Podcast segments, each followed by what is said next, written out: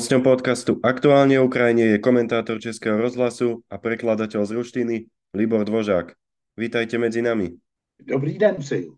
Sovětský zväz, respektíve Rusko ste zblízka zažili už v detstve. Aké bolo vtedy v porovnaní so súčasnosťou? Je to stále o tom istom? E, víte, já bych řekl, že to není ke srovnání dnes už, protože samozřejmě jisté ekonomické proměny se odehrály. To je ten sovětský svaz, myslím, každodenní, v ulicích, v obchodech, s tehdejšími frontami, to bylo na konci 50. na začátku 60. let, eh, to je, to je pryč. Jiná věc je, že potom v té etapě hm, perestrojky vznik alespoň části společnosti eh, takový sen, že se snad Sovětskému svazu podaří dosáhnout nějakého rozumného smíru se Západem, že bude, e, že bude schopen se Západu vyrovnat, jenomže, jak víme, tohle všechno se nepotvrdilo. Mimochodem i proto slýchávám teď poslední dobou e, a vlastně už delší dobu e, takový bonmon, že perestrojka byla dílem jednoho Michaila Gorbačova a 350, 350 tisíc moskevských intelektuálů. Něco na tom je, eh, protože většina lidí vlastně se potom od Gorbačova odvrátila a potom puči z roku 1991, kdy, jak víme, byl internován na Forosu eh, na Krymu, eh, pak se vrátil za velmi podivných okolností zpátky do Moskvy, ale tam se mezi tím faktické vlády ujal Boris Jelcin a e, e, Michail Sergejevič byl zkrátka dobře už v tom 21. roce odsouzen do role politického důchodce. Této nálepky se vlastně už nikdy nezbavil až do své poměrně nedávné smrti. Když se vracím k tomu Sovětskému svazu, jiná věc je, že jakoby se začínala vracet, jakoby se začínala vracet ta politická praxe. My jsme s mým bratrem Milanem, který se také samozřejmě celý život zabývá tvrdit, že eh, Putinovo Rusko je nový sovětský svaz. Dnes ale musím říct, že, mu, že tomu tak zřejmě je. Očakávali ste, že Putin podnikne otvorenú inváziu na Ukrajinu? Mnohí tomu do poslednej chvíle neverili. E, já jsem tomu také do poslední chvíle nevěřil, i když ty symptomy byly na snadě, ty desetitisíce, možná sta tisíce ruských vojáků u hranice, na něž e, prezidenta Zelenského velmi důrazně upozorňovali západní tajné služby, zejména pak američané, Zelenský sám tomu dlouho nechtěl věřit, vlastně až do toho 24. února do loňského roku a mm, dopadlo to zkrátka tak, jak to dopadlo. Znovu opakuji a upřímně se k tomu přiznávám, že já jsem to tedy rozhodně, rozhodně neočekával. Naopak, očakávali ste, že sa Ukrajinci dokážu tak obdivuhodne a hrdinsky postaviť veľkej presile? Tak tady bude odpověď v podstatě stejná. Ani to jsem neočekával. E, a když k tomu vlastně došlo, tak jsem si říkal, no jo, to bude záležitost e, opravdu těch ne několika málo dní, jak doufal Putin, ale dejme tomu několika málo týdnů, či e, v nejhorším případě měsíců. To, co Ukrajinci předvádějí, je opravdu obdivuhodné a je velká škoda, že značné pochybnosti o jejich možnostech měli patrně i západní politici, kteří zkrátka ty zbrojní dodávky zahájili příliš pozdě, příliš omezené množství, příliš až do posud vlastně vybírají, co Ukrajincům dodat a co ne. Takže tohle to všechno Ukrajincům a život značně zkomplikovalo. Jiná věc je, že si člověk uvědomil, že Ukrajinci bojují vlastně už od toho jara roku 2014, kdy Rusové v podstatě inspirovali tu separatistickou válku v Donbasu a anektovali Krym. To je ta původní armáda, která nedokázala tehdy Krym ubránit, ta se zřejmě významně obrodila. Je to, je to zkrátka těleso daleko bojeschopnější a zdatnější a není divu, není divu, že vlastně dnes si Ukrajinci vedou eh, tak dobře. Také v porovnání s Rusy, oni mají opravdu zač bojovat, protože Rusové podle mého soudu musí cítit, že jsou vlastně vehnáni do zločinné války, když to Ukrajinci eh, se této zločinné válce brání. A to tak, že ze všech sil. Pustil by sa Putin do tohto vojnového šialenstva znovu, keby mal aktuálnu skúsenosť s trojdňovou operáciou? Já si myslím, že by si to zatraceně rozmyslel. On byl zřejmě, on byl zřejmě milně informován jak ruskou rozvědkou, tak eh, tajnými službami, eh, jak to v Kijevě a na celé Ukrajině vypadá. On měl vlastně připravené už snad dvě kolaborantské garnitury vládní, které by zastoupily tehdejší kabinet a zkrátka dobře předpokládal, že to bude podobná válka, jako když v roce 2008 Rusko připravilo o pětinu území eh, Gruzii. Zkrátka dobře, že to bude taková ta příslovečná, krátká vítězná válka. A to je přesně to, co se nestalo, co mu zkrátka totálně nevyšlo. A pravdou je to, co řekla nedávno, v téhle souvislosti řekl bych, eh, bývalá významná americká diplomatka a ministrině zahraničí Condoleezza Riceová řekla, Putin v téhle válce je za prvé obětí vlastní megalománie, ale eh, za druhé, za druhé eh, také nevíry to, jak je možné, že Západ se tak odhodlaně pustil do eh, podpory Kieva když to na to, jak si zpočátku vůbec nevypadalo. A zase byla tady ta zkušenost z roku 2008 v Gruzii, kdy Západ neudělal vůbec nic. No a potom tady byla přirozeně eh, zkušenost z roku 2014, kdy se Ukrajinci sice pokoušeli tomu, co se tam rodí, zabránit, ale neměli na to dostatek sil. Eh, Putin zkrátka dobře neuvážil, že by Ukrajinci eh, se mohli takhle významně vyvinout. A jak už říkám, to opakují tedy po Kondovice Alisové, totálně nepočítal s tak významnou a masivní pomocí Západu. Je Rusko schopné vyliečiť sa v dohľadnej dobe zo svojho väčšného imperializmu? Eh, víte, tomu věřím. Ono se rádo říkává, že eh, Rusko je možné jak si proměnit jedině v případě jeho totální vojenské porážky. Jenomže když se ohlédneme do historie, tak zjistíme, že to je přesně to, co se nikdy nikomu nepodařilo, no naposledy snad Čingis ale jak dejme tomu Napoleon, tak Hitler museli se stáhnout jako spráskaní psy. No a E, takové války, jako byla třeba Krymská, e, která znamenala zkázu tehdejší černomorské flotily, připravila vlastně Rusko na dlouhá desetiletí, o, de, o dlouhá desetiletí e, o vládu v Černém moři a podobně vypadala válka japonská v roce 1900 4 a 1905, kdy Japonci také zničili celé tentokrát tichomorské loďstvo. To je tak, že to byly takové války víceméně lokální. Kdežto ty totální, jako bylo, dejme tomu, Napoleonovo tažení, anebo Hitlerovo tažení, vždy skončily neúspěchem.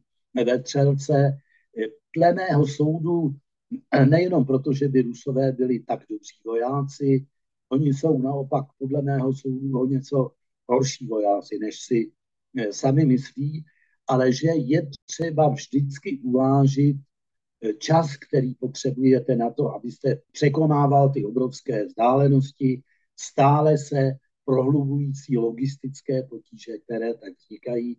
A samozřejmě s těmi 17 miliony čtverečními kilometrů plochy je dnešní Ruská federace i po rozpadu Sovětského svazu největší, ba daleko největší země světa a takovéto země se jaksi vojensky dobývají těžko. Ako v tejto súvislosti hodnotíte, že poslanec Ruskej štátnej dumy Evgeni Fyodorov navrhol zákonné obnovenie pôvodných hraníc Sovětského zväzu? To je, to je zkrátka bláhový sen a možná, že kdyby to ukrajinské Putinovo dobrodružství dopadlo lépe, dopadlo třeba tak, že opravdu už na konci loňského února on nastolil svou moc i na Ukrajině, eh, tak by možná eh, uvažoval o tom, kam postoupí dál. A konec konců nejenom poslanec Fedorov, ale i řada dalších ruských vysokých zákonodárců, dejme tomu ideologů, je přesvědčena do posud, že Rusko se musí vrátit do středoevropského prostoru, tedy mimo jiné na Slovensko a k nám do Čech. Patrně by bylo schopno uvažovat i o znovu připojení eh, zemí, eh, jako je těch pět středoazijských, eh, jako je Gruzie, jako je Arménie, jako je Moldavsko. Zkrátka tohle všechno by se mohlo stát. Zatímco, ať už tahle válka skončí jakkoliv, tak bych řekl, že jak Putin, tak mnozí jeho eh, následovníci či našeptavači by si zatraceně rozmysleli, než by táhli někam dál. Skúste charakterizovat osobnost Putina. Kto to vlastně je? Kde je původ jeho konania? Víte, to je velice těžká otázka, ale přesto se na ní pokusím odpovědět. Pro mě je to člověk, který se náhodou, víceméně náhodou a z vůle Jelcinovi dostal k moci, eh, usadil se u ní daleko pevněji, než sám předpokládal. Eh, opravdu zřejmě podlehl té megalománii, o které mluvila paní Rajzová, s tím bych naprosto souhlasil.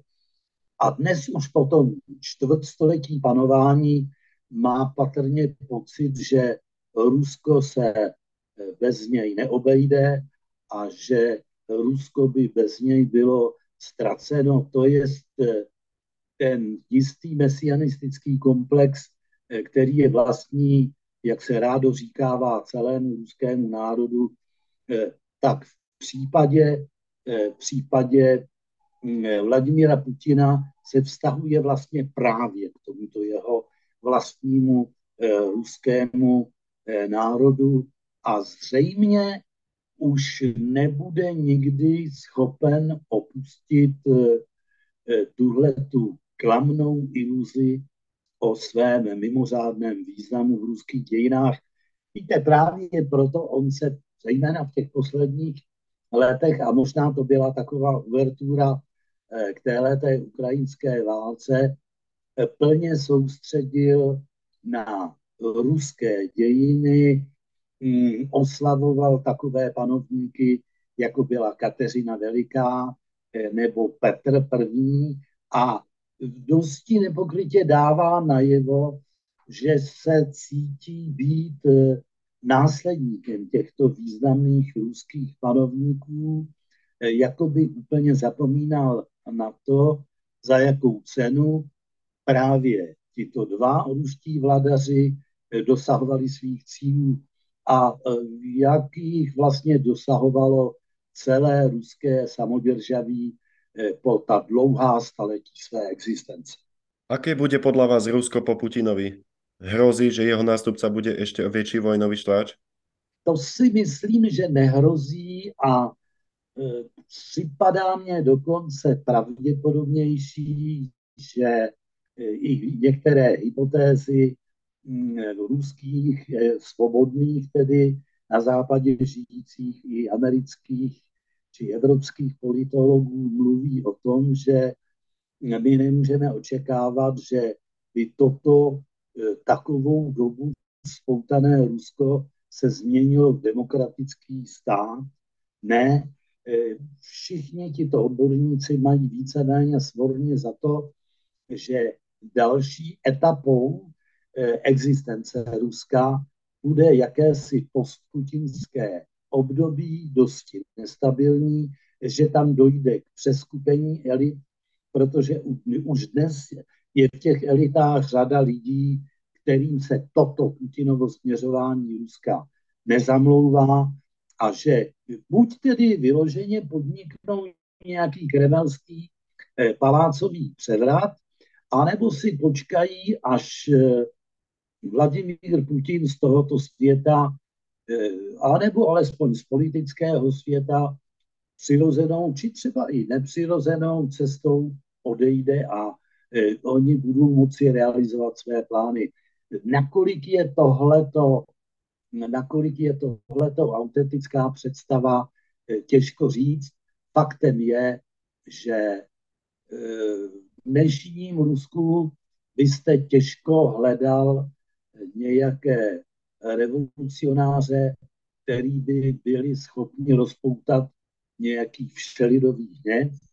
Takže a pak je tady ještě další varianta, že by se mohli vrátit někteří, eh, někteří významní ruští emigranti, jako to v 17. roce konec konců dělal Vladimír Ilič Lenin, v tomhle případě by šlo o takové typy, jako je třeba eh, šachový velmistr Gary Kasparov, či bývalý podnikatel a oligarcha eh, Michail Chodorkovský. Jenže tady je zase problém v tom, že tito lidé sice mají zcela konkrétní představu, co by s Ruskem udělali, jenomže bohužel v tomto Rusku mají jen velmi malou oporu v těch lidových masách. Takže tohle se jeví jako málo pravděpodobné. Dokáže se Rusko někdy zbavit komunistického prekliatia? Uh, já už jsem to tady naznačil, uh, tak dobře, já tu myšlenku dopovím. Já si myslím, že by to dokázalo jedině v podobné situaci, eh, v jaké se ocitlo po prohrané válce hitlerovské Německo a jeho spojenec Japonsko, kdy tyto dva národy byly prostě ze svého šovinismu a nacionalismu dílem vlastně násilně předvychovány. Už jsem ale mluvil o tom, že si zatím neumím představit onu vítěznou válku nad Ruskem, tím spíš, že, jak vidíme, Západ dělá všechno možné, jen aby se takovéto přímé srážce, takovému to přímému konfliktu Eh, vyhnul. Takže eh, a jiná varianta skoro není. Jiná varianta je samozřejmě, že Rusko a Rusové budou zřejmě ještě po generace čekat, eh, než se dopracují toho, že by ten režim byl nějaký modernější, demokratičtější a prostě řečeno lidštější, než je tenhle. Výsledkom neúspešnej invázie do Afganistanu bol rozpad Sovětského zväzu Zaplatia Rusi za inváziu na Ukrajinu rozpadem Ruské federácie? Eh, mohlo by se to přirozeně stát, protože takovéhle signály eh, tam byly a už před dlouhými lety je dával třeba legendární generál Lebeď, významná figura eh, toho ukrajinského, či toho moskevského puče z roku 91, který jako gubernátor Krasnojarského kraje vyhrožoval tím, že rozetne tímto krajem, který sahá od severního ledového oceánu až skoro po tu jižní ruskou hranici, že ho rozetne vedví. Když se podíváte do knih Vladimíra Sorokina, tak tam neustále se pracuje s představou, nějakého dělení, nějakého rozpadu. A já jsem s Vladimírem na jaře mluvil na pražském knižním veletrhu Svět knihy a bylo na něm znám, že prostě tohle nejsou žádné jeho intelektuální hrádky a žádné jeho zaumné konstrukce, ale že podle jeho je to podle jeho názoru je to zcela realistická představa o tom, jak by mohla už ta docela blízká budoucnost současného Ruska vypadat. V konflikte mezi Arménskom a Azerbajdžanom vopchalo Rusko hlavu do piesku. Čo to signalizuje? Ten signál je celkem prostý. On to říkal například arménský premiér Nikol Pašinyan eh, před pár dny doslova, že Rusko eh, ztrácí na Kavkaze půdu pod nohama, ale zároveň, že také ztrácí zájem. A vidíme, že jakoby Rusko právě tady v tomhle kavkazském regionu respektovalo blížící se nadvládu eh, jiné regionální velmoci, a to je Turecko. Vidíme také, že Azerbajdžánci tak rezolutně během 24 hodin nad Karabachem definitivně vyhráli eh, jen proto, že je podporovali právě Turci a že Rusové naopak nepodporovali své přirozené křesťanské spojence Armény. Arméni to samozřejmě mají velmi za zlé, ale ono se ukazuje, a vlastně se vracíme k tomu, jakou sílu Rusko má, že zkrátka to ukrajinské angažmá je stojí tolik sil a tolik energie, pardon, tolik prostředků, že zkrátka dál patrně expandovat nemůžou. Zmení úspěch Ukrajiny k lepšímu osud aj ďalších susedov Ruska, Gruzínska, Moldavska? Tomu bych rád pevně věřil, pokud Ukrajinci opravdu budou úspěšní, nebo alespoň z části úspěšní, potom právě tyhle dvě země, které jste jmenoval, z toho můžou významně profitovat. Sledujete predvolebné dianie na Slovensku? Samozřejmě velice pozorně a s velkými obavami. Ďakujem vám za veľmi zaujímavý rozhovor. Do počutia na budúce. Sláva Ukrajine. Mějte se pěkně. Naschledanou.